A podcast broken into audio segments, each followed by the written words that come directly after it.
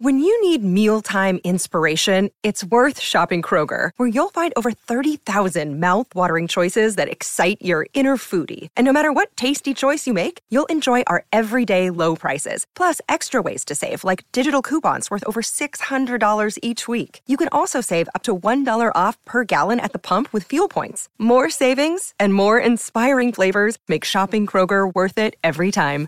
Kroger, fresh for everyone. Fuel restrictions apply. Another day is here, and you're ready for it. What to wear? Check. Breakfast, lunch, and dinner? Check. Planning for what's next and how to save for it? That's where Bank of America can help. For your financial to-dos, Bank of America has experts ready to help get you closer to your goals. Get started at one of our local financial centers or 24-7 in our mobile banking app. Find a location near you at bankofamerica.com slash talk to us. What would you like the power to do? Mobile banking requires downloading the app and is only available for select devices. Message and data rates may apply. Bank of America and a member FDIC. You're listening to the Rock and Roll Heaven podcast with LD and Will the Thrill. Can you dig that, baby?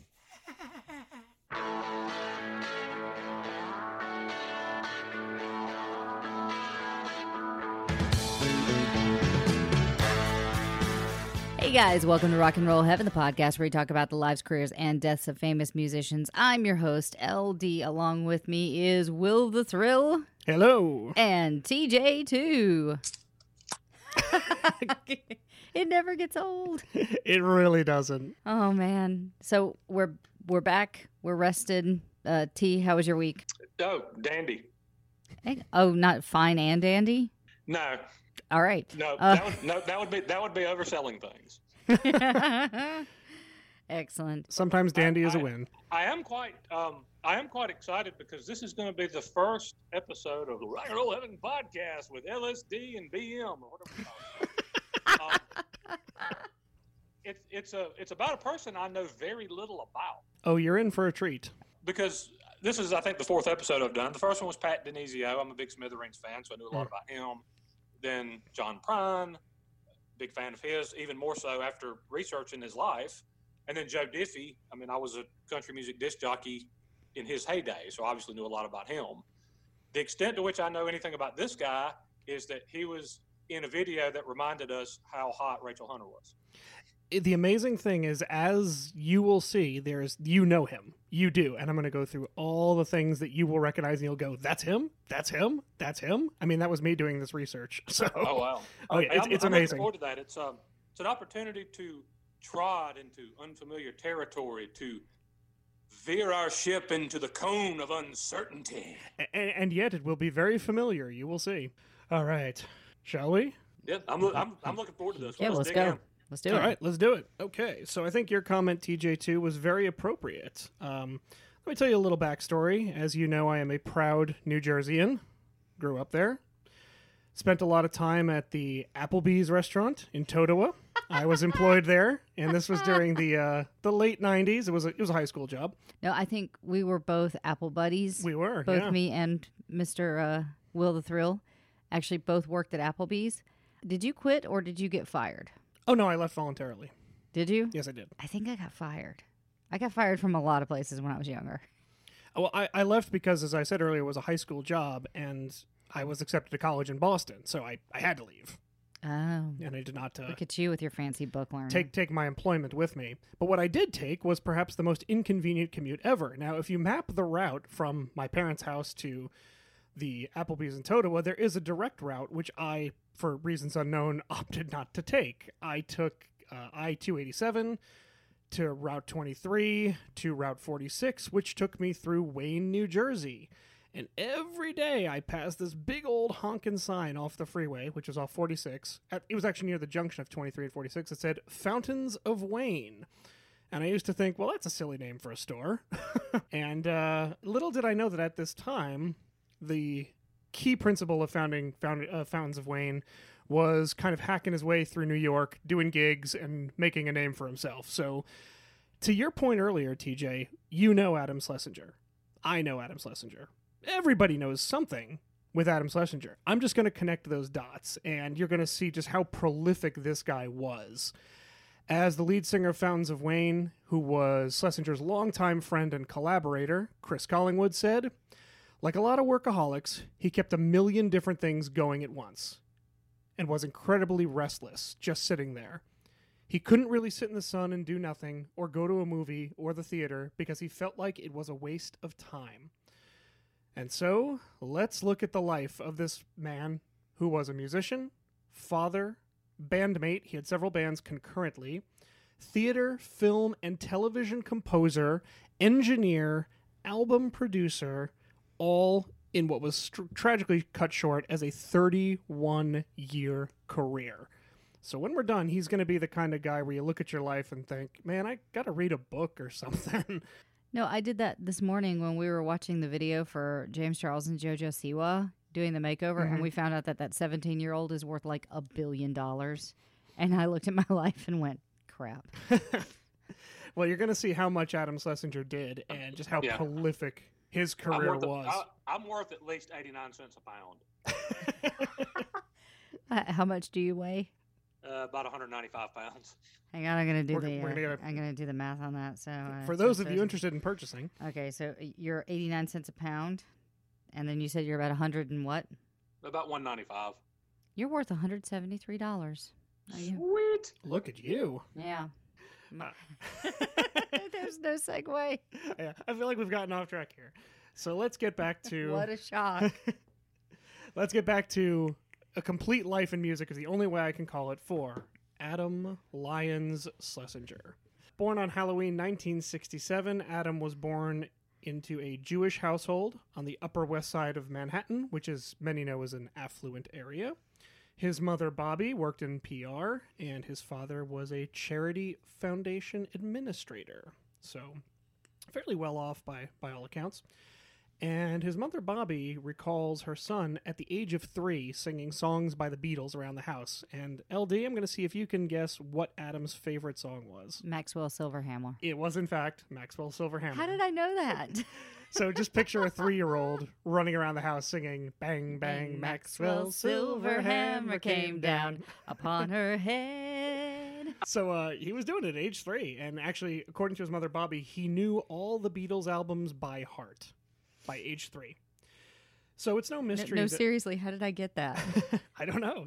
So while his parents' occupations don't really point to this fact, Adam was born into a household that was known for entertainment and music. His grandfather, Murray Bernthal, was a well known violinist in New York. He performed and he was also a music producer. Now, does the name Bernthal ring a bell to anybody? well, John Barenthal. It's actually Bernthal. Okay, then no. Uh, TJ2, any I, recognition? there? I, I, am, I am clueless, sir. Gotcha. Actor Jon Bernthal is, in fact, Adam's cousin. And he's best known for his portrayal of Shane Walsh in The Walking Dead. Wait, I thought you always pronounced it Barenthal. I maybe I pronounced it wrong. It's it's spelled Bernthal. Okay. So, So I was right, and you've just always mess up the pronunciation. it's pronunciation. entirely possible, yes. Okay. So, like everything else, this is your fault. Uh, sure. And Uh, and and you might remember him from the "What's Going Down" episode of "That's My Mama." Are you serious? what? N- no, I was like, wait, I'm, I'm checking my pages here. I'm like, what? What? Yeah, I just I just I just randomly decided to quote "Coming to America." I'm sorry. very nice. But uh, his cousin Jon was known for The Walking Dead. He was also, I think, most notably known for playing the Punisher, in the series on Netflix. Um, which he nailed that role, but I'm not going to divert into that. He was also known for roles in The Pacific, Fury, and The Wolf of Wall Street. So there's some entertainment, you know, roots growing. And there. you know who else was in The Wolf of Wall Street? A lot of people. Henry Zebrowski, yes, he was co-host of Last Podcast on the Left. which I am a huge fan of. Excellent. So at age five, uh, the family moves to Montclair, New Jersey. Again, a little closer to my my nexus there, and uh, he started playing the piano. And Montclair at this point was kind of an up and coming community. He went to Montclair High School, and he started taking classes on poetry and rock music.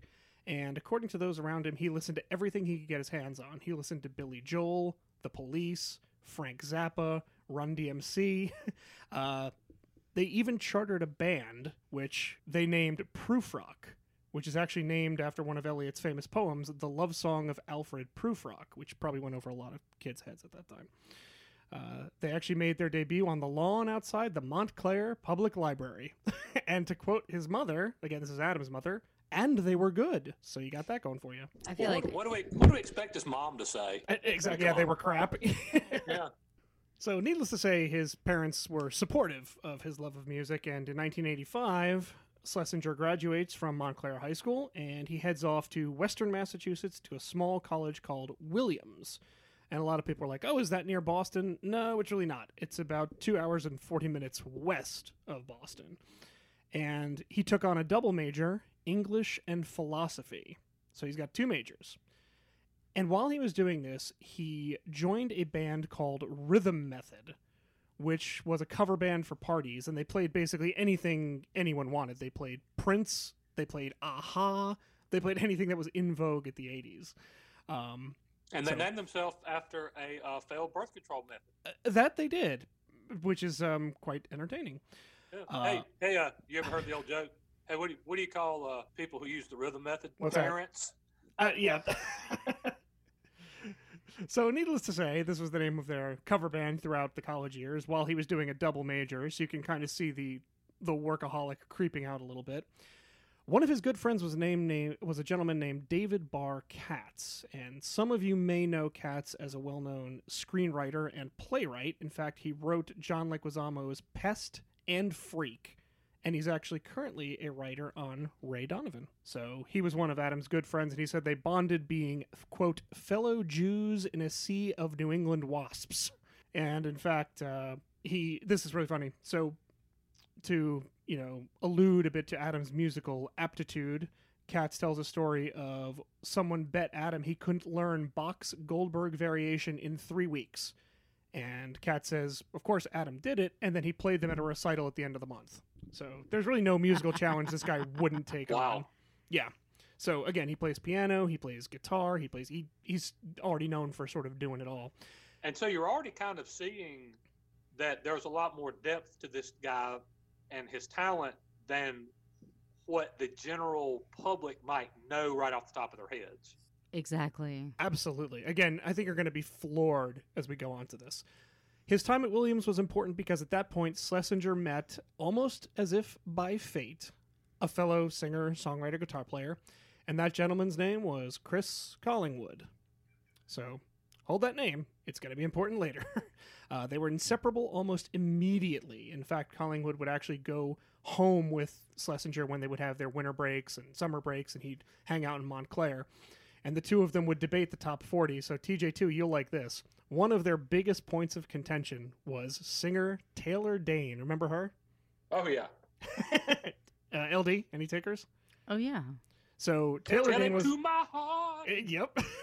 so, needless to say, Schlesinger loved Taylor Dayne, thought she was amazing, and Collingwood couldn't stand her. So, they were at odds over that one. But they agreed on their sort of mutual inspirations when it came to guitar, which included REM and the replacements. So they would listen to songs by those bands and play them back and forth and kind of swat them around. Collingwood quotes A lot of our time was spent listening to records and saying to each other, This band made it. How hard could it really be? Neither one of us has ever written a good song, and I remember we were both going about it all wrong, but in so many ways, Adam was always confident, even back then. That's were- interesting influences. It really is, and, and like like, Paul, Paul Michael Stipe and Paul Westerberg, and it all started with the Beatles at age three. So you figure that one out. and of course Taylor Dayne. And- Taylor Dayne, yes. So in 1989, Adam graduates from Williams College, and he spent the remainder of the summer actually in Martha's Vineyard. He played around several restaurants as the piano guy.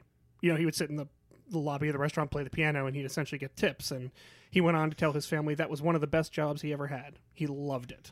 And then there was a brief period where Adam thought he was going to be an attorney, and in the words of his father, that was a good idea that faded, and that was also good, uh, because he said he was so smart that he would have breezed through law school and spent the rest of his life regretting he hadn't given music a shot. I kept my mouth shut. so that's his father. That's pretty, yeah, pretty cool parents to say, God, law school would have been so easy for him. God, he would have just he would have just coasted and made tons of money and never had to work that hard. So, Adam and Chris actually cut an album in college. They named their band Pinwheel, but the album actually never saw the light of day. So, no one really knows what was on it except those two. And of course, unfortunately, Adam took that with him. Oh, so wow, so even once they attained some popularity, those didn't these these songs didn't come out at some point. Uh, Well, they cut an album, but the album never went anywhere. So Oh, okay. I don't know if maybe Collingwood has copies of the recordings or Adam Schlesinger did or somebody did, but it really never was released. Basically, Oh, Okay. yes. But like you said, they are gaining popularity in the in the college circuit. So in the early '90s, this is about uh, '91, give or take. He's been out of college about two years. Schlesinger decides he's going to move to New York, and he leaves Massachusetts. He goes to New York, and that sort of separated him from Chris Collingwood for a time. And he joined up with an indie pop trio called Ivy. This was around 1993. And Ivy, if you haven't heard of them, is kind of iconically 90s pop. We're going to play a song from them. Uh, they were headed by a, a couple, actually, boyfriend girlfriend, named Andy Chase and Dominique Durand, who was the vocalist, and Chase was sort of the jack of all trades, guitarist, everything. Uh, so Adam gets into the mix. They also had a gentleman named Brian Young on the drums. And in 1993, they put out their first album, Realistic. I'm going to try to find a cut from Ivy. The song I picked was actually Thinking About You, which, now that I'm thinking about it, uh, LD is not on Realistic. But we'll get uh, a quick play of that so you can see just how Ivy sounds and, and more importantly, how it sort of ties into Adam's musical life.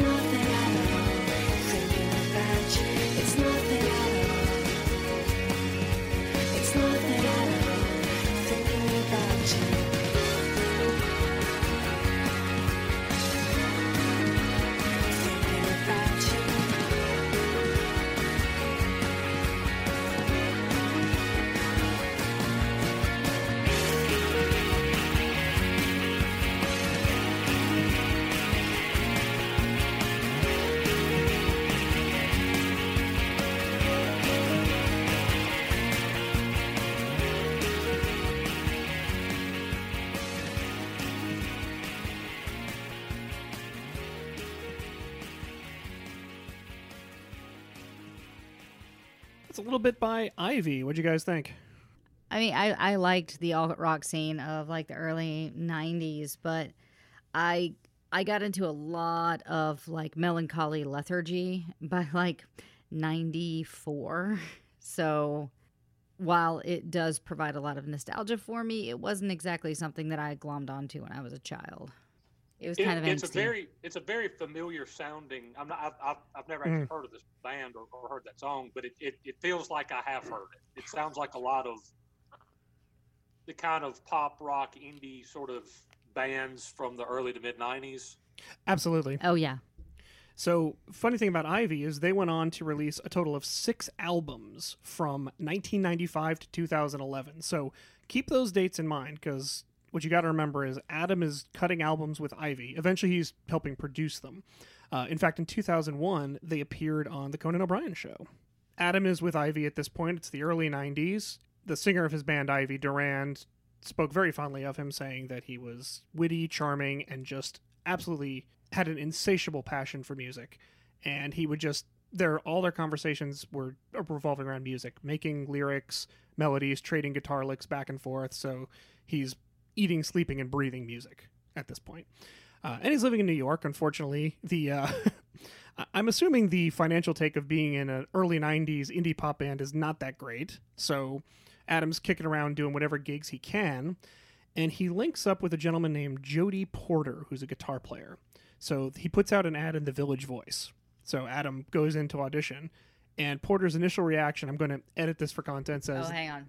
For you guys who don't know what the Village Voice is, hmm. okay, having lived in New York City, it is a free newspaper that you can get on literally any street corner, but it is an iconic New York newspaper where you can find anything like there's indie artists. They they do articles on the the social climate in New York City. They do it on the music scene. And here is a great little buffer. You can actually find adult friends in the Village Voice. And so you have this free newspaper where you can find adult friends, if you know what I'm saying. So if you get the free newspaper and you find an adult friend, you should go to Adam and Eve, where you can select almost any one item for 50% off. And then Adam and Eve loads on the free stuff. All you got to do is at checkout enter offer code RRHeaven and get 10 free gifts. You get a sexy item for him, a sexy gift for her, and a third item that both of you will enjoy. And on top of that, you get six free spicy movies and free shipping. So all you got to do is go to adamandeve.com, put in the code RRHeaven, and save, save, save, and get more than you could ever ask for. it's a lot of free. Hey, I made it through the entire commercial. So I- think that's good to give it context because often musicians would advertise in the Village Voice. That was fairly common. And so Adam Schlesinger goes in to audition for Jody Porter and his band, and I'm going to edit this quote for content. He said, That guy was mm, good. He cut through those songs with so much vitality that your average guitar center musician isn't going to know how to do. So you get a feel for Adam's, again, musical prowess here. By 1995, he was busy with Ivy at this point. He was doing gigs with Jody Porter's band, and they created a new outfit with Jody Porter called Bell Tower, which started composing tracks for television programs and commercials. So Adam is sort of segueing now into a producer role on top of being in two bands. So by late 95, he actually becomes a principal in a record label. so let was- me ask you a question, honey. Yep. If he's producing and he's in two bands, why do you complain so much if you have to put your laundry away and take a shower? I have no idea. it's putting things into context. Mm-hmm. So he actually joins Scratchie, which is a record label, and some of the key players behind this, I think TJ2, you'll know a few of these names Darcy and James Iha of the Smashing Right. Pumpkins. Oh, okay. But this he sounds like a re- this is a very driven, ambitious dude. Clearly, like, and his con- so far. and his connections really know no bounds. Again, he's rubbing elbows with just about everybody. So it was around 95 where Chris Collingwood decides he's going to move to New York and reunite with Adam. So he gets there and they start sharing a couple of tracks and figure, okay, well, we'll try to make this work. And so they find their way to a music manager, a guy named Michael Crumper. And the thing about Crumper was he had a lot of experience with some of the British bands that were kind of falling off the scene at this point because the whole British invasion was over.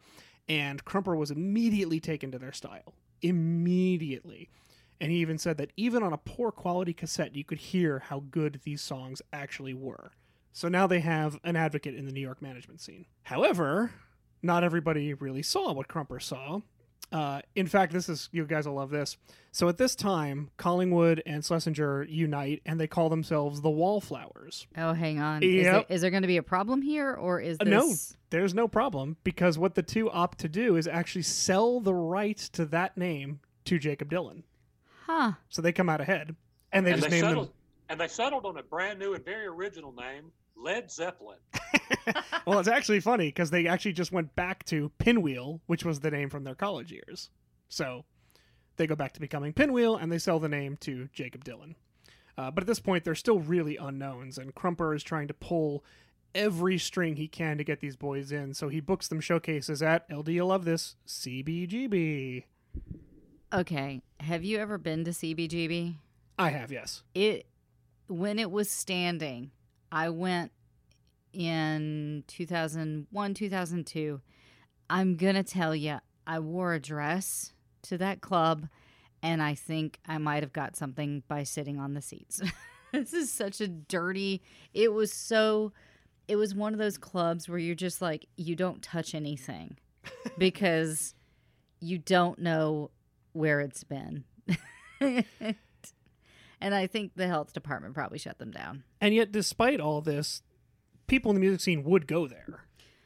Yeah, they they have, if I'm remembering correctly, because I've only gone the one time, but they have a lower bar and an upper bar, and both of them had stages, and so I hung out in the lower bar, uh, because I I the upper stage for some reason was so much louder than the lower stage, and so I wanted I wanted to be a little bit quieter. I just remember I, I only went there maybe once that there was always a table reserved for some kind of manager or promo person or somebody, you know, who would come to these gigs. So unfortunately, it's really no dice for Pinwheel. Ergo, Adam Schlesinger is not known for Pinwheel. Uh, Crumper does everything he can, and around this time, an important change happens. Schlesinger and Collingwood actually adjust their sound. So you heard Ivy, which is very kind of poppy, early 90s indie rock. So Collingwood and Schlesinger jam up the distortion, and that became what in Crumpler in Crumpler's mind was going to become Fountains of Wayne. So uh, Collingwood is really happy about this. He even goes on to say, Who wouldn't want to be in a band with their best friend? We both had the same dream since we were teenagers, and the idea that some giant company was going to come and give us money and we'd be able to go around the world never seemed too good to be true. So, Chris and Adam grab Joey, remember from Jody from the Bell Tower, he was the guitar player. They grab the drummer from Ivy, who is Brian Young, also playing with uh, the Posies, interestingly enough and they go on to form Fountains of Wayne. And the self titled album was released in October. It was actually October 1st, 1996, on Tag Records, which was a subsidiary of Atlantic. And this included some known tracks such as Sink to the Bottom, Survival Car, and the song we're going to share, which is Radiation Vibe.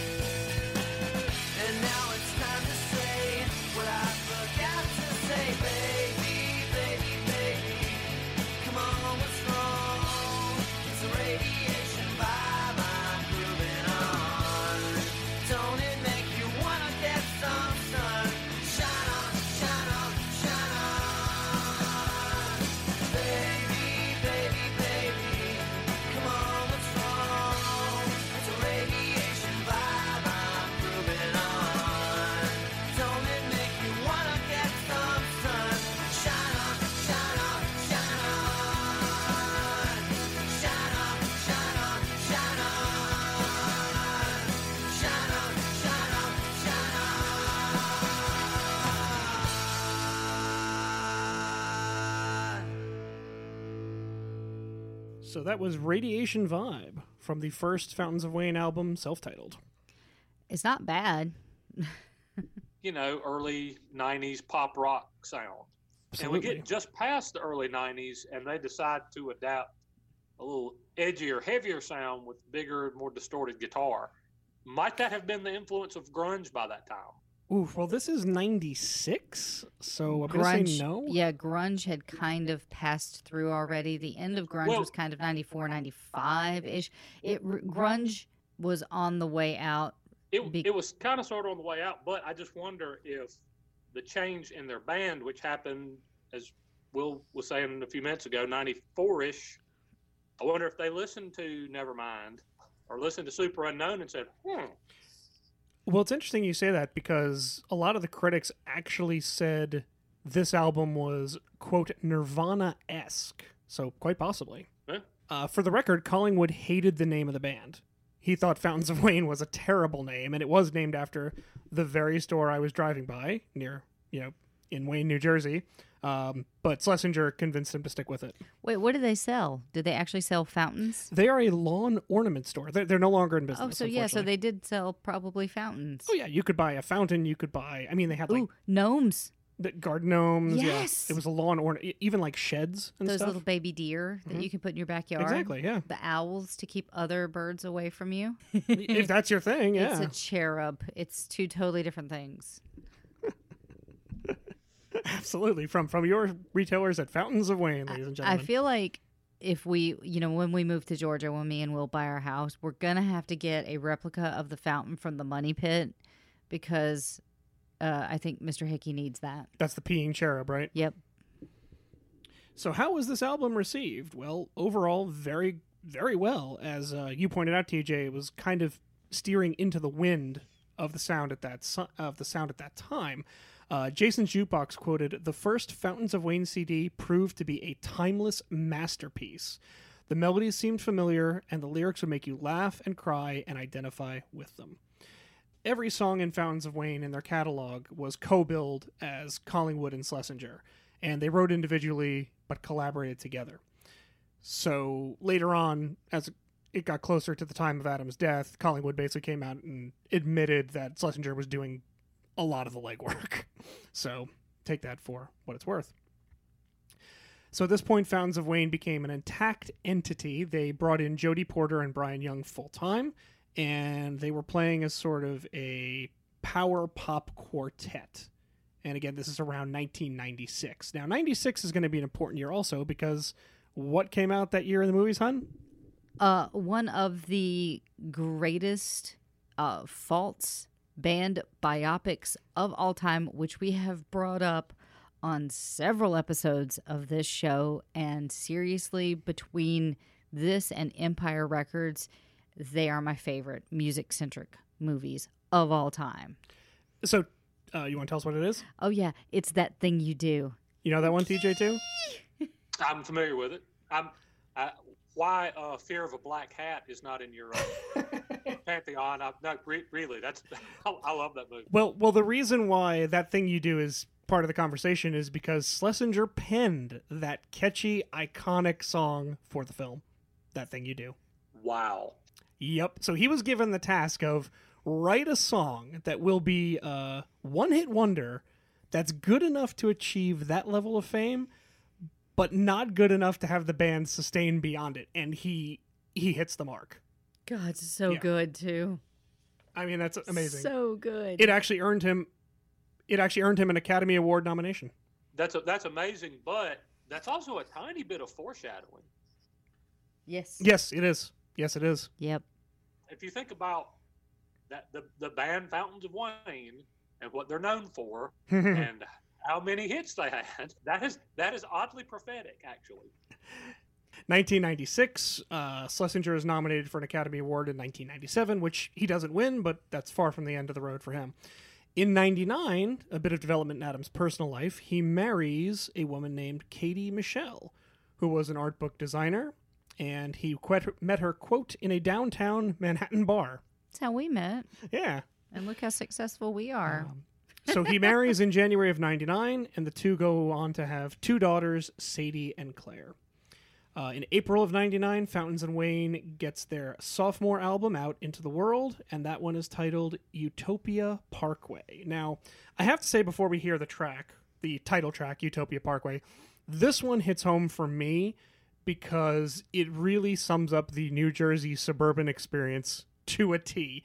Um, and if you don't believe me, take the words of Brian Rafferty, LA Times music critic, who wrote, You don't just lose yourself in a song like Utopia, Utopia Parkway, you actually cast yourself in it. Schlesinger excelled at touching, wryly observant tales of the everyday Joe ennui, and his characters were always uncomfortably recognizable. They were white collar drones who were passed out at Port Authority, yet still vowed to someday, quote, get their mm together. he said, he goes on to say that, or they were wide eyed suburban kids cruising down the Long Island Expressway, hoping to find salvation at the rock and roll laser light show. That's growing up in the tri state area, folks. To a T. But uh, I'll let Fountains of Wayne do the rest. I'm going to share with you the title track from Utopia Parkway now. Well, I've been saving for a custom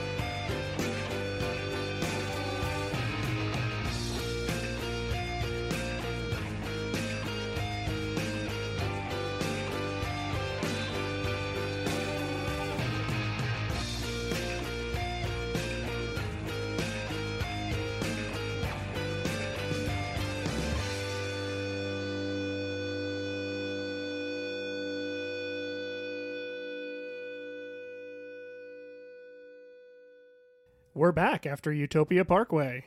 Definitely more cynical mid to late 90s than the previous Fountains of Wayne material.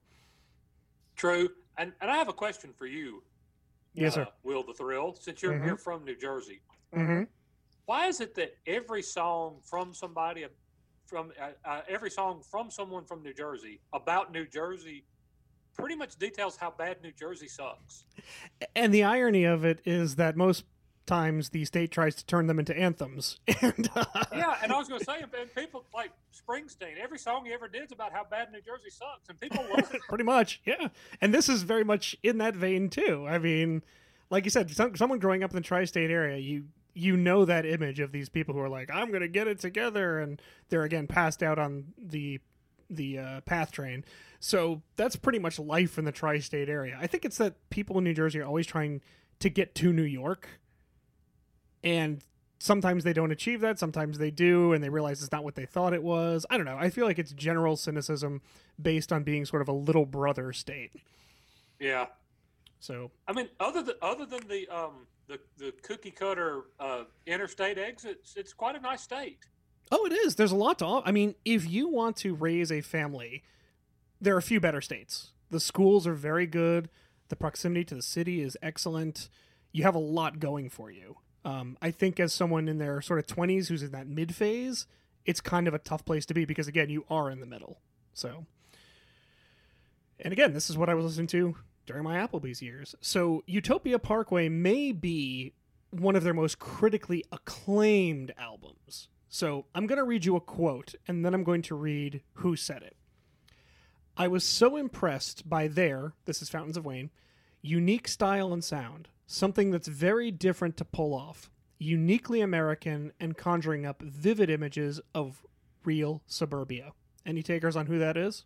Bruce Springsteen, Nope. Bon Jovi. Think across the pond. David Bowie, Mm, closer, but not there yet. Mick McCartney? Jagger, Uh, closer with McCartney. It's Ringo not a Starr. Beatle. Well, let me put it this way: McCartney is a a knight of the British Empire, is he not? Elton. It is it is Sir Elton John who gave that praise to Fountains of Wayne. Wow. Yep. Yeah. Okay. That's that's pretty heady stuff there.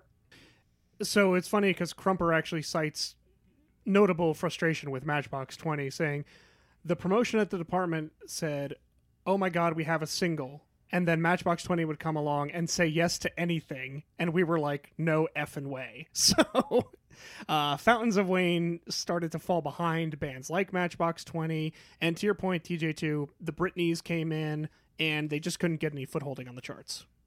So despite the the prowess behind Utopia Parkway, it it was critically acclaimed, but not it wasn't a billboard smash.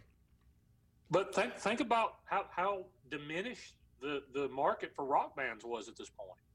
Oh yeah, they were swimming upstream. There's no question about it. I mean, that. there's there's just this is when it it's I don't know if it had you know it maybe had already been set into motion or maybe we this was the start of the, the of the descent. But it's hard to think of much memorable rock from the late '90s.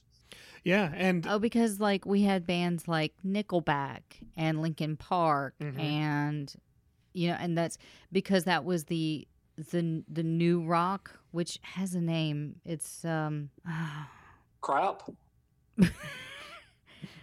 well, no, because Linkin Park was actually pretty good. it was kind of an offshoot of But- alt rock. I think it like comes from that same tree as like Smashing Pumpkins and bands like that.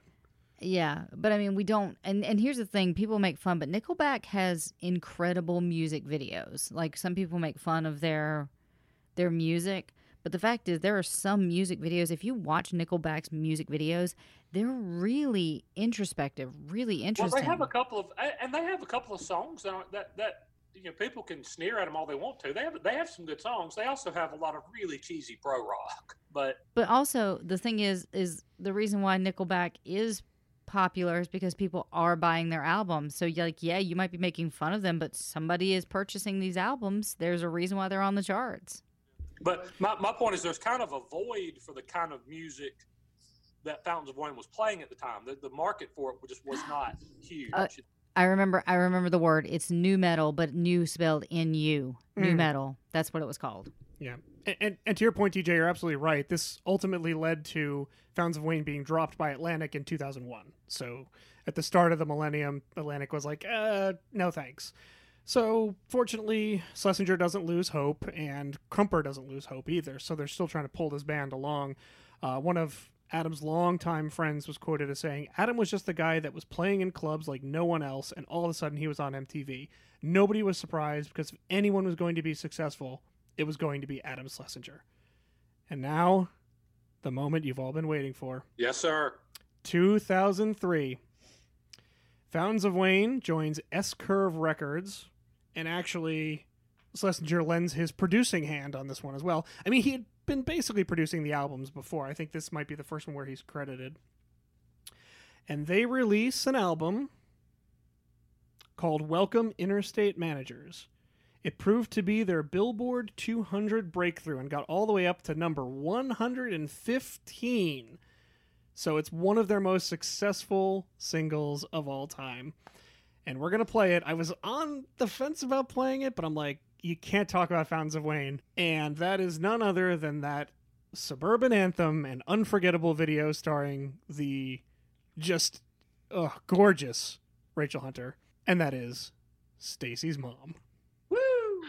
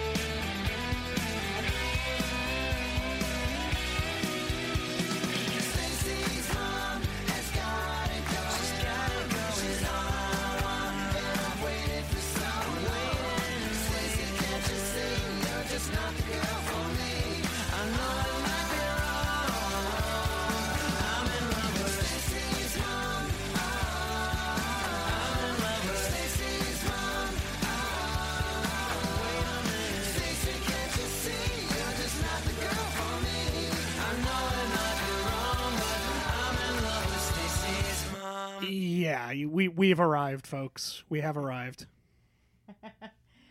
Okay, so it, it when we ended the song, it autoplayed to Semisonic's, um, closing time, and and the the picture of it. Remember what we were talking about last week was the the putting out of the best of albums. This is literally a 20th Century Masters, the best of Semisonics, the Millennium Collection. Wow. How apropos. It's- There's only one song. But we, we have arrived at so it's a it's a it's a twenty it's a twenty two year old single. It's a medley of their many hit.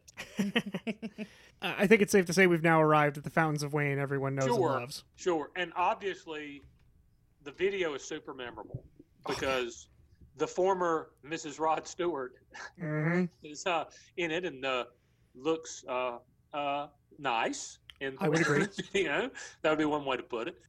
No, I was just saying. Obviously, the, the video is super super memorable because it, it reminded the world, hey, Rachel Hunter's hot. Um, I will say there is a, like as a woman, she looks gorgeous throughout the entire thing, except for I don't know who shot this video, but the the shot of her actually coming out of the pool, Yeah, it looks creepy. Like her eyes look really creepy. It doesn't look like her at all. Yeah. And it was like they they shot overhead, and it was lit really weird, and she kind of just looks like a seal. Now. Every other shot of her, she is banging dead on hot. This is the one shot where I'm like, mm, maybe go with a profile. Yeah. um, but the thing with that is, you know, at this point, you're only a couple of years removed from American Pie Fair point. when the phrase Stifler's mom became kind of a cultural buzzword, buzz Yeah. term. And then Stacy's mom became a similar thing, you know, three or four years later. And I just want, I, I kind of wonder if the song was uh, in, in any way inspired by the movie. Well, the funny thing is, Collingwood actually opposed this song from the get go. He didn't want to do it.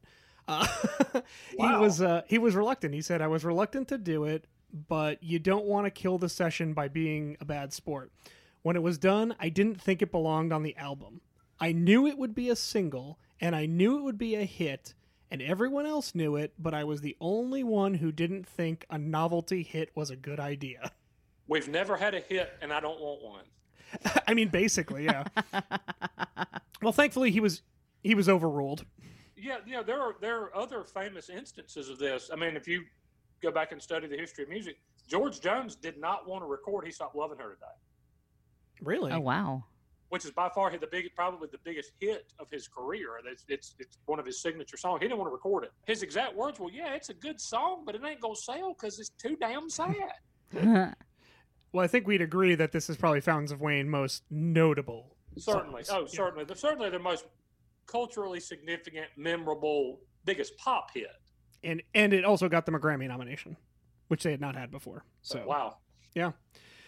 So now Fountains of Wayne is has arrived and they're touring and I think this is where things get a little tense because touring life from I've never done it but from what I can understand can be a challenge. It sounds glamorous on paper but uh, you know they had bigger tours, larger venues and as Collingsworth said it was more people acting like idiots. Uh, he remembers times when they were throwing deli trays out of the bus window, smashing things, and drinking, quote, a lot, end quote. Uh, during this time, Jody Porter actually recalls destroying a hotel room in Tokyo and dismantling a toilet in a strip club in Pittsburgh. And he, in both cases, credits Adam Schlesinger as being his savior. He said, He's the kind of guy that'll bail you out of jail at least two or three times. Yeah. Well, so I think, Of course, of course, that takes you back to the old, the, you know, the old joke. You know, you say, "Oh, well, uh, he's such a good friend. He'd he'd bail you out of jail." It's like, yeah, if he was really your friend, he'd be in jail with you. well, I think it shows that Adam was not only the driving creative force, but he was kind of the peacekeeper as well. I think he was trying to hold everything together. Because bear in mind, also, he's married at this point.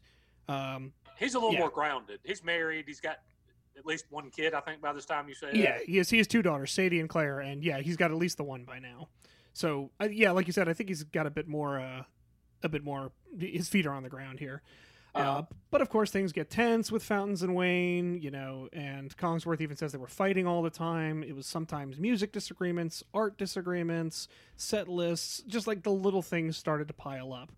And when he talks about Adam, he says, I loved him, and the people you love can piss you off more than anybody else. That is true. So, needless to say, Fountains of Wayne is starting to. There are some cracks forming. Um, so, by 2005, Fountains of Wayne follows up their album in 2003, which, of course, was uh, Welcome Interstate Managers with Stacy's mom, with an album called Traffic and Weather. Uh, it actually comes out in 2007, and it reaches 97 on the Billboard album chart. So, uh, a reasonable success. Not as, I think, iconic as Welcome Interstate Manager, but still, it, it makes a splash in the Billboard land, which, you know, they hadn't done previously. Right, and this and this is honestly, you you've just um, uh, you just named off the you know gave the name of an album that I pr- heretofore did not know existed. So- Yeah, exactly. I mean, their catalog is so much going for it, and I hope this album serves. I'm sorry, this episode serves as a chance for people to go back and explore their works, because as you're about to see, Schlesinger is about to branch out into not just you know music. He's he's forayed into movies, as we saw in 1996. Um, he's going to actually get into Broadway soon, hun. So we'll talk about that. yeah, and um, he starts dealing more and more again, just spreading those tendrils out through the musical world. And again, I was floored when I did this research. So in 2007, Schlesinger does start to work on movies. Now, bear in mind at this point, he's still in Fountains of Wayne. He's still in Ivy, too. Don't forget about that. Ivy is still cutting albums at this point, many of which he's on the production side of. So I don't know when this guy slept, honestly. And and he's touring. And he's touring.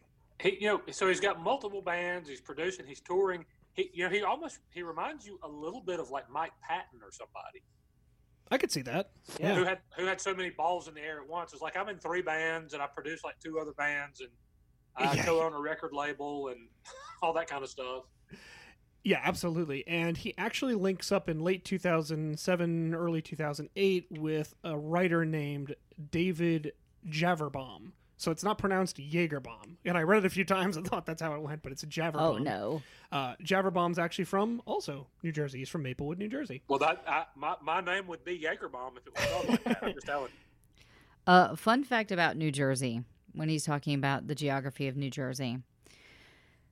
Me and you, T, growing up, you would drive for like, you would leave our little town, Chester, and you would drive like 30 minutes and you would hit the first next town. It would be like Rock Hill. Or you drive like 20 minutes and you'll be in Richburg, right? All, the ma- all the major towns in our state are about 30 minutes, uh, you know, via car apart because in the old days that's about as far as you could travel via horse or carriage. Well, in New Jersey, if you drive that same length of time, you'll drive about, so say you, you take a half hour, you'll drive through about 36 towns. It's- Yeah, it's true. I was like, how many how many towns do you pass going from uh, where you lived to the Dave and Buster's? It's literally like 14 towns, isn't it? Mhm. Yep. All stacked on top of each other. It's so crazy. So bear in mind, Adam's got now two bands going. He's touring. He's just had a smash hit, and as the aughts begin to wane, uh, in 2007 he links up with the production company for the film Music and Lyrics. Do you know that one, LD? With Hugh Grant. Is it it is a movie with music? Yes. Uh, yes, it's about Yes. Uh, Hugh Grant plays like an aging pop star. Mm-hmm. Yeah, And So- Drew, Drew Barrymore, correct? I believe so. Yes, Schlesinger did the music, and Hmm. he also wrote three original songs. Again, while all this is going on, and it gets even better because in 2008 he links up with Javerbaum. He also gets involved with LD. You'll like this, the stage musical Crybaby. Oh my god. Yeah, Yep. I did not get to see it um because I had already left New York at this time. But yeah, I heard some I heard some fun things. We're going to touch a lot more on uh, Broadway next week, but yes, um this is one of my personal obsessions. So in, in 2008, uh, Schlesinger actually pens the music and score for Crybaby. Again, while all of this is going on, and it scores him a Tony nomination along with David, da- David Daverbaum, who did the writing. So again, incredibly prolific body of work, and we're not done yet. At this point, he could almost be an EGOT if he had actually won. He was darn close. Ugh. He was darn hey, close. Hey, hey, LD, can I ask you a question real quick? Yeah. And first of all, I think nominations wise, he actually gets three of those four by the time we're done with this. If I, if the little bit I read about him was correct, but why did they um arrange the letters like that instead of making it a real word like gate? What? Instead of egat, why didn't they make it E- gate? EGOT. no, but so no, but I'm saying you could have made it a real word like gate, G A T E, and got all four of them in there. No, there's not. No, there's not. There's no A. It's Emmy, Grammy, Oscar, Tony. Well, goat, goat. Yeah. Because because goat is the greatest of all time. It means No, something I mean, else. But see that, see that, yeah. Well, if you've got all four, then you probably are. Because you're James Earl Jones. Boom! I quit. I quit. Goat. So he grabs a, a Tony nomination, And he, then he starts writing for television. So in 2009, he actually writes for The Colbert Show for A Colbert Christmas. And he writes The Greatest Gift of All, which is one of the songs. And he co produces this with Javerbaum and Stephen M. Gold. And while all this is going on, of course, you're thinking, what does Adam do? Well, he starts another band. So he co founds a supergroup called Tinted Windows, which included James Iha of the Smashing Pumpkins, Bunny Carlos from Cheap Trick, one of my favorite drummers of all time. Oh wow! And this is for LD, Taylor Hanson. Taylor Hanson. So while he's in two bands, writing for Broadway, writing for television, getting nominated for Tonys, he's like, I'm going to start a supergroup. And he does with uh, by producing their uh, debut album. It was an LP actually with S Curve in 2009. Uh, Schlesinger issued records with both of his other bands, also Ivy and Fountains of Wayne. In 2011, Fountains of Wayne releases Sky Full of Holes, which would actually be their last album. And it got up to number 37 on the Billboard album charts. This is all by 2011. It's, it's just astounding, isn't it? It is, and I, I'm astounded. I had never heard of that supergroup. Oh, yeah. I mean, Bunny Carlos, that guy's amazing. But I was going to say, if Bunny Carlos was part of the proceedings, and I and I was unaware of it, that's that's odd. I mean, it's got Hanson, James Iha, the Smashing Pumpkins, Bunny Carlos, and Adam Schlesinger. That's something for everybody. We've managed to to form a supergroup that included members of Smashing Pumpkins, Hanson, and Cheap Trick. Cheap Trick. Okay, can I also the say that that Hanson actually has? You'll be interested in this, uh, TJ2. Hanson has their own beer. Do you know what it's called? Oh yes, mm, hop or something. Mmm hops. Yep. Clever. so as I said, Fountains of Wayne is pretty much, you know, done at this point. Uh, the last album, Sky Full of Holes, was actually a reunion album. So uh, at that point, Jody Porter says it was kind of our Abbey Road. We knew the tour was over, and uh, you know it was a great time. So that chapter is slowly closing in Adam Schlesinger's life. 2011, he gets nominated for a Daytime Emmy for his work on Sesame Street with I Wonder. So now he's also writing for Sesame Street. This guy just doesn't know how to quit. So he went from hanging out with Bunny Carlos and Taylor Hanson to Grover. And, and Broadway, mind you. This is all happening essentially concurrently. I'm Yeah. far more impressed by the fact that he's hanging out with like Grover and Oscar and Snuffleupagus. And LD, you'll appreciate this. So in 2011, he's nominated for his work on Sesame Street. He does Elmo the Musical, I Wonder. He collaborates with Molly Boylan. And in 2012 and 2013, he works again with J- David Javerbaum. They pick up two M- Emmys for their opening and closing numbers for the Tony Awards, which include It's Not Just for Gays Anymore and If I Had the Time. Which was done Performed- by Neil Patrick Harris. NPH performed them, yep. And of course, with all this going on, something's going to slide. And unfortunately, in this case, it was Adam's marriage. So by 2013, he does split from his wife, Kate Michelle. Uh, they have the two daughters, and he continued to be an amazing father, according to his mother, who was then a grandmother. And he said that he always said the best production he ever did was those two girls. And in fact, Adam goes on to he he has a life partner from this point on. He meets her after his marriage ends, and her name is Alexis Morley. They don't officially marry, but they stay together, you know, through Adam's unfortunate death. Uh, 2015, of course, what does Schlesinger do? He forms another band because that's what you Because do. he didn't have enough at this point. know, right? Uh, this was more of a new wave sort of revival group. It was called Fever High. Um, it consisted primarily of Anna Nordine, who had an album called You Know Who I Am, and Rennie Lane, who was a vocalist with another band called Razorlight. So Adam goes on to produce their EP and pretty much all of their material with Sire Records. So again, he's got another band in the works, which is just crazy. So now we get to what LD's been talking about this whole time. Around 2015, he joins the CW series Crazy Ex Girlfriend. I'm so upset that you have not let me watch this show because it is a musical show. And I watched Cop Rock. I love Smash.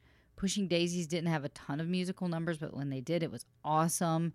Galavant is one of my favorite shows. So no one told me that there was a TV show that was basically a Broadway musical every single episode because I would have been watching it and it lasted for longer than all the other shows. Well, well, I've never seen it, but you have to understand, LD, that so, with the title "Crazy Ex-Girlfriend," that might hit a little different with me and Will Will than it would you. I mean, fair. Well, the show stars Rachel Bloom, who was also one of the key, you know, drivers behind the music. Uh, Schlesinger also worked with Jack Dolgen and Steve Gold, both of whom were music producers on the show. And here's what's going to absolutely blow your mind: the show ran from 2015 to 2019. During that that time period, Adam Schlesinger wrote or co-wrote a jaw-dropping 157 songs Just just for that series? just, for, the series. Oh wow, that is amazing. I know it's insane, and I know that uh, you've got one queued up here. We're going to share a song with you. Which one is this? real, hey, real quick, I have a Oh, ahead. question. Okay, so I'm, I'm unfamiliar with this show. Um, th- so it's a musical show. It is a musical show. Yes, comedy. Is it? Does it bear any relation to the Miranda Lambert song? Of the I same don't- Name? I don't believe so. I don't think so. No. I don't believe so. I'm just thinking that would have been around the same time, so I just didn't know if that just happened to be a coincidence or. Well, you always have to remember too that TV shows in production, pre-production can can take years to get off the ground. Sure. So it, it You know, you know what that reminds me of? Now that you, you talk about him, uh, Will writing 150 something songs for this Yep. series, which is which is just amazing. Which is just one of his projects, mind you. If if if uh, and this is going back a ways, but I, I know LD was a fan, and I, uh, you may have been too. That's kind of like uh, Mark. Uh, was it uh, uh, Mothersbaugh? From Yeah, Mark Mother's writing Ball. all those Mhm. songs for Pee Wee's Playhouse. That's right. Like every every piece of music you ever heard in that was written by Mothersbaugh. Which is crazy. Yeah, and he would get the, the episodes and say, "Okay, we need um we need like five songs from you in three days." And he would do it. Yeah. Uh huh. Yeah, That's pretty much what Schlesinger was doing. Yeah. It's, it's that's just that's that, that's that- astounding. the, the prolific nature of 150 something songs just for that series, not not from the 17 bands he was doing. For the song. exactly. that, that's unbelievable. Wow. Yeah, it's just it's, it's insane. And what, what song did you pick from Crazy Ex Girlfriend LD? I picked the song Antidepressants Are So Not a Big Deal. And this song actually won an Emmy on the last day of Suicide Prevention Week, according to Catherine Tinker on YouTube. So we're going to listen to that right now because I want a musical.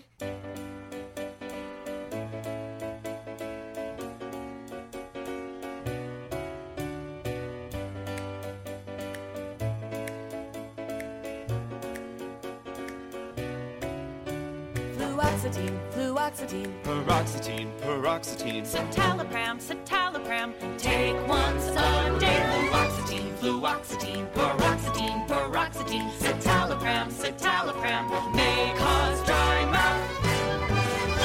From the moment that we learn to walk and speak, our parents tell us everyone's unique. Now, I'm not saying special because you're sad. Not special, no, you're not. The butcher, the baker, the grocery clerk, they're all on 20 milligrams or so. The movers. The shakers, the happy homemaker. You'd be surprised how many of them know.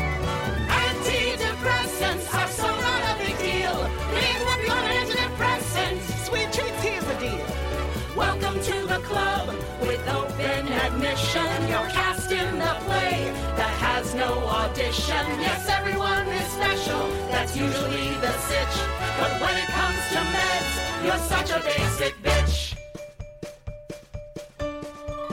I lost my job, and for six months I couldn't leave my bed. Yeah. When my husband died, I stopped bathing and watched Christian TV instead. Ooh, now we're on pills and it's less of a slog.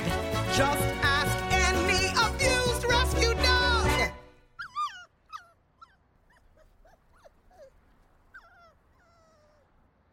The origins of life are messy and imprecise. We're all the result of natural selection. True. So why should I feel crappy about something that makes me happy? though it may be hard to maintain an erection.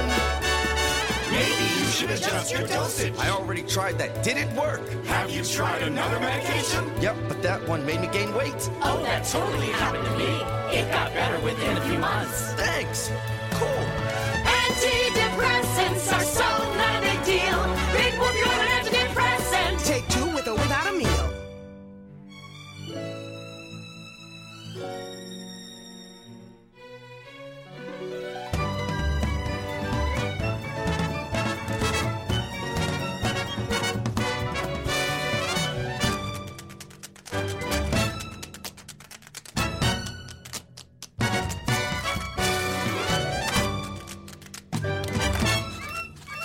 Fluoxetine, fluoxetine, paroxetine, paroxetine. Our lawyers won't let us say brand names.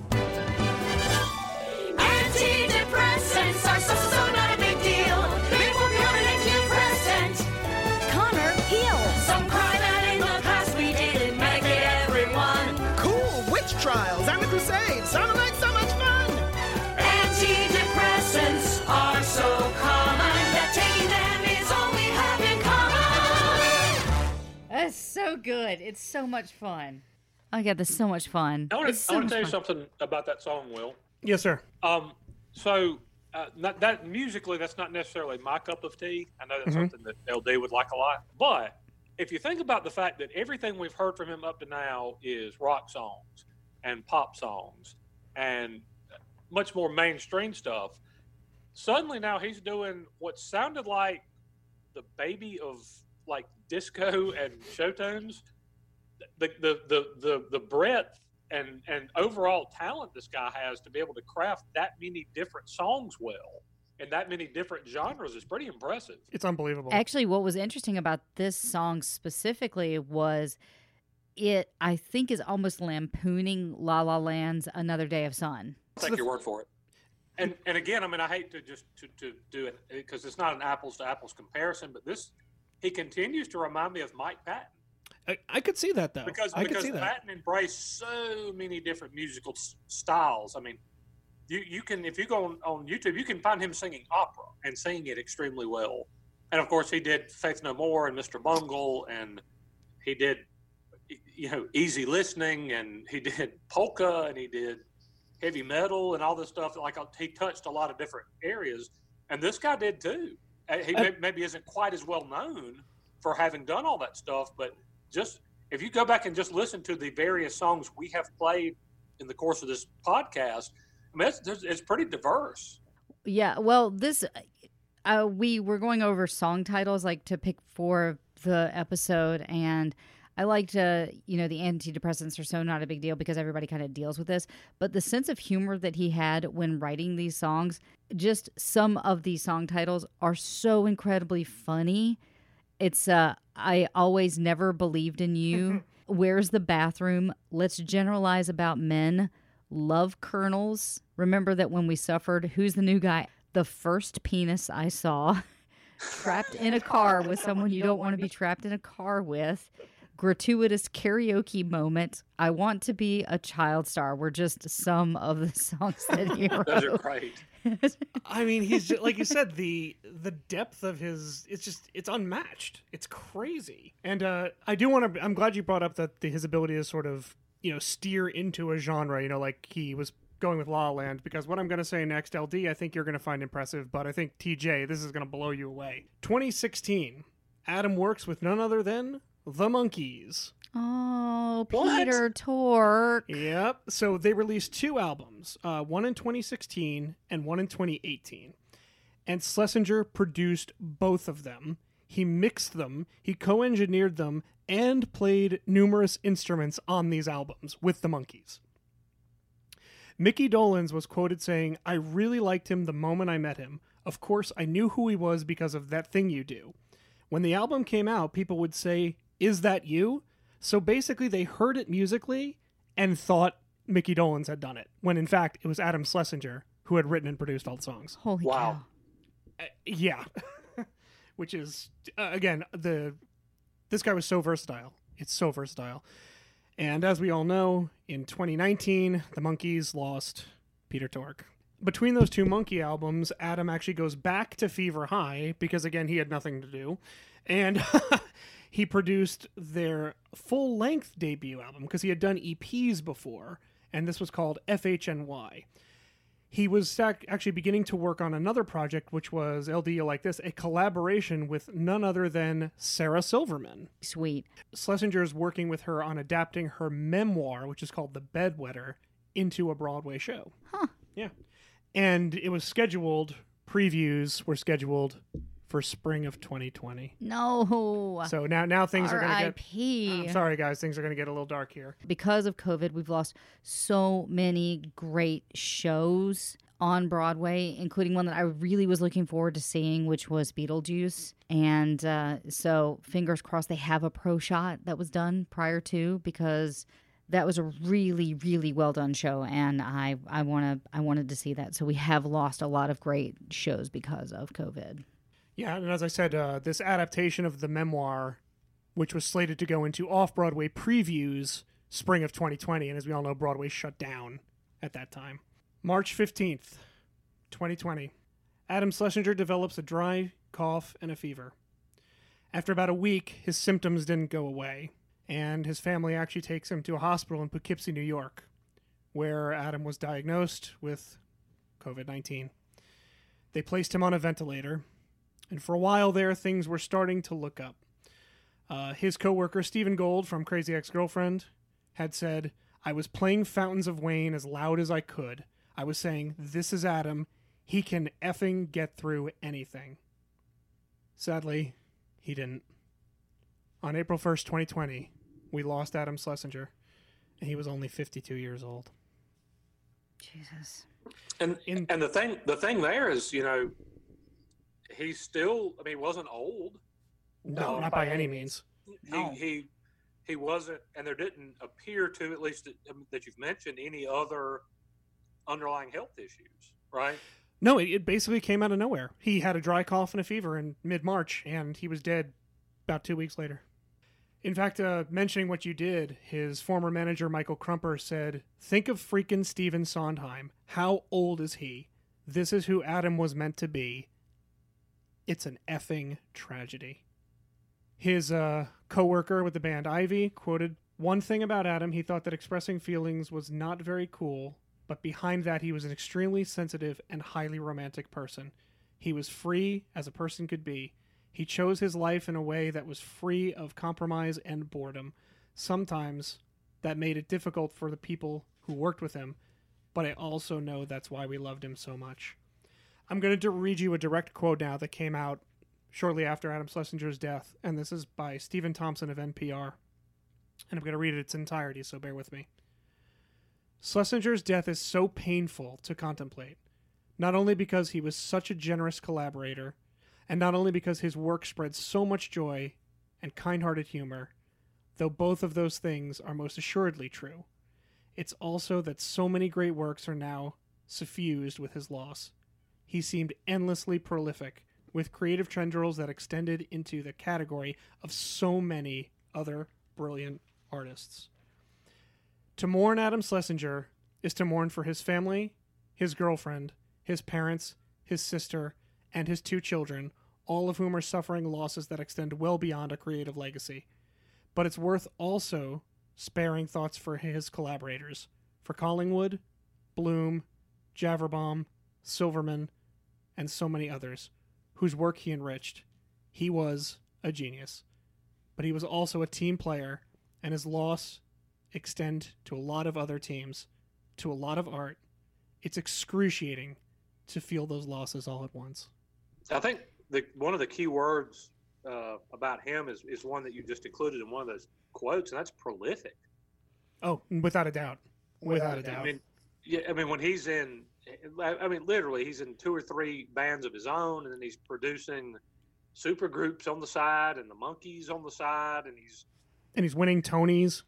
right winning Tonys, and he's doing, uh, he, he's writing for TV and movies and all this stuff. It's like I, he's one of those guys where you're almost like, do you get more hours in a day than I do? Exactly. yeah, well, and the other word that that kind of hit was teams, because it wasn't just him sitting alone, it was him collaborating with, you know, the cast of Crybaby, My Crazy Ex Girl, uh, Crazy Ex Girlfriend, Sarah Silverman, Fountains of Wayne, Ivy, the supergroups. He's it, it's not just him alone in a room. It's him collaborating with other people to create this art. Heck, Sesame Street, like the, I mean, he he was not a lone wolf. He he was happy to collaborate. He worked with the Monkees and Big Bird. Come on. Um, Right. Yes. I mean, like you said, TJ, just the depth of his accomplishment is really it's you don't see that very often. And I know from my perspective, driving down, you know, Route 46 to go to work, listening to Fountains of Wayne, that was just the tip of the proverbial iceberg. There was so much there. And honestly, I didn't uncover most of it until this research. And I hope that as we close out this episode, which I promise we will do on a high note, because I feel like we've all gone down after everything, is explore that catalog, enjoy it. There, there really is something for everybody there. And in the end, that's what I hope that this podcast does is that you listen to this episode and you hear someone and we humanize them and you go back and you listen to them and we open up a new world for you. That is the point of the show.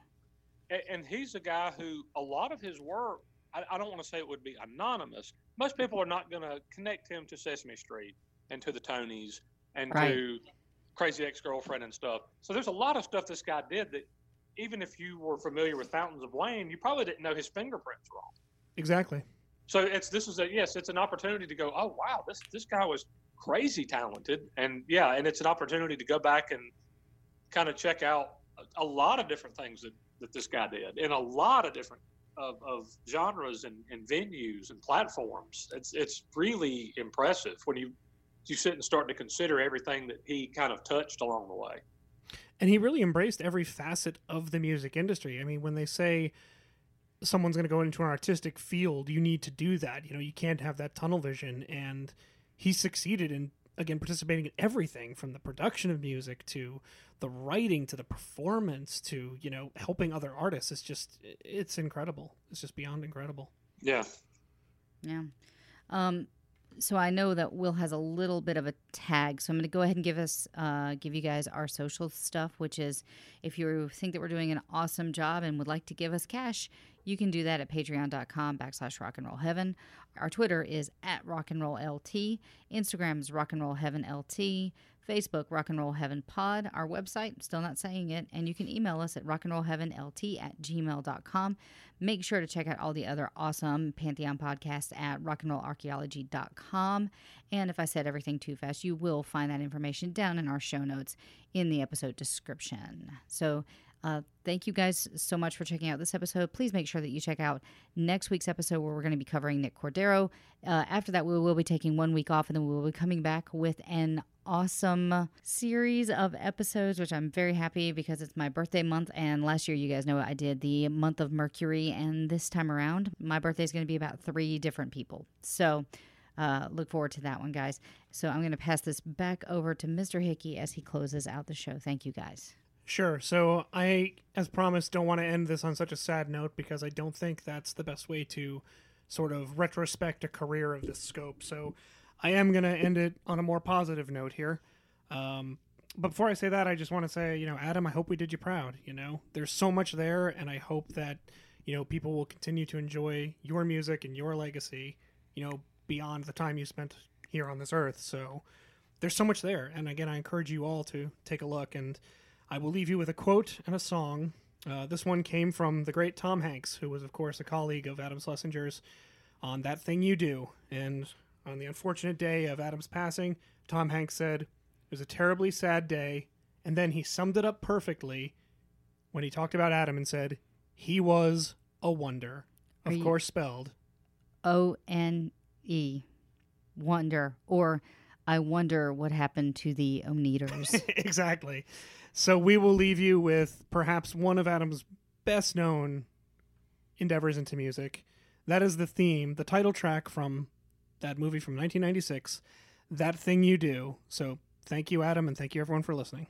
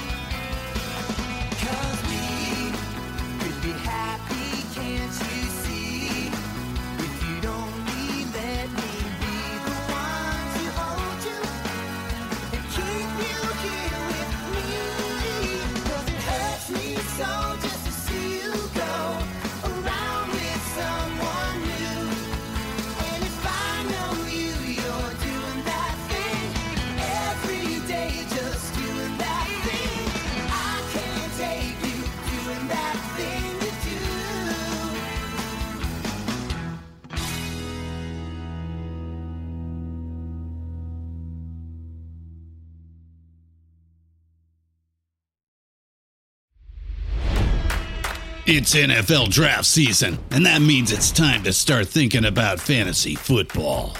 FantasyPoints.com features industry leading experts and prognosticators using proprietary hand charted data to help you score more fantasy points. FantasyPoints.com is the place to go for whatever kind of fantasy football you play. Whether you play fantasy football, daily fantasy sports, or do a little bit of everything, Fantasy Points has the meticulously researched content to guide you to victory. And why wait for the fall? Fantasy Points also covers the new spring football league, the UFL. Join the guru, John Hansen, Scott Barrett, Joe Dolan, and other massive names in the fantasy football universe with an exclusive offer. Use code Pantheon for 15% off any fantasy points package, including the all in package, with access to every article, tool, and data nugget that Fantasy Points has to offer. That's fantasypoints.com and code Pantheon for 15% off at Fantasy Points. Fantasypoints.com. Come, code Pantheon. Score more fantasy points.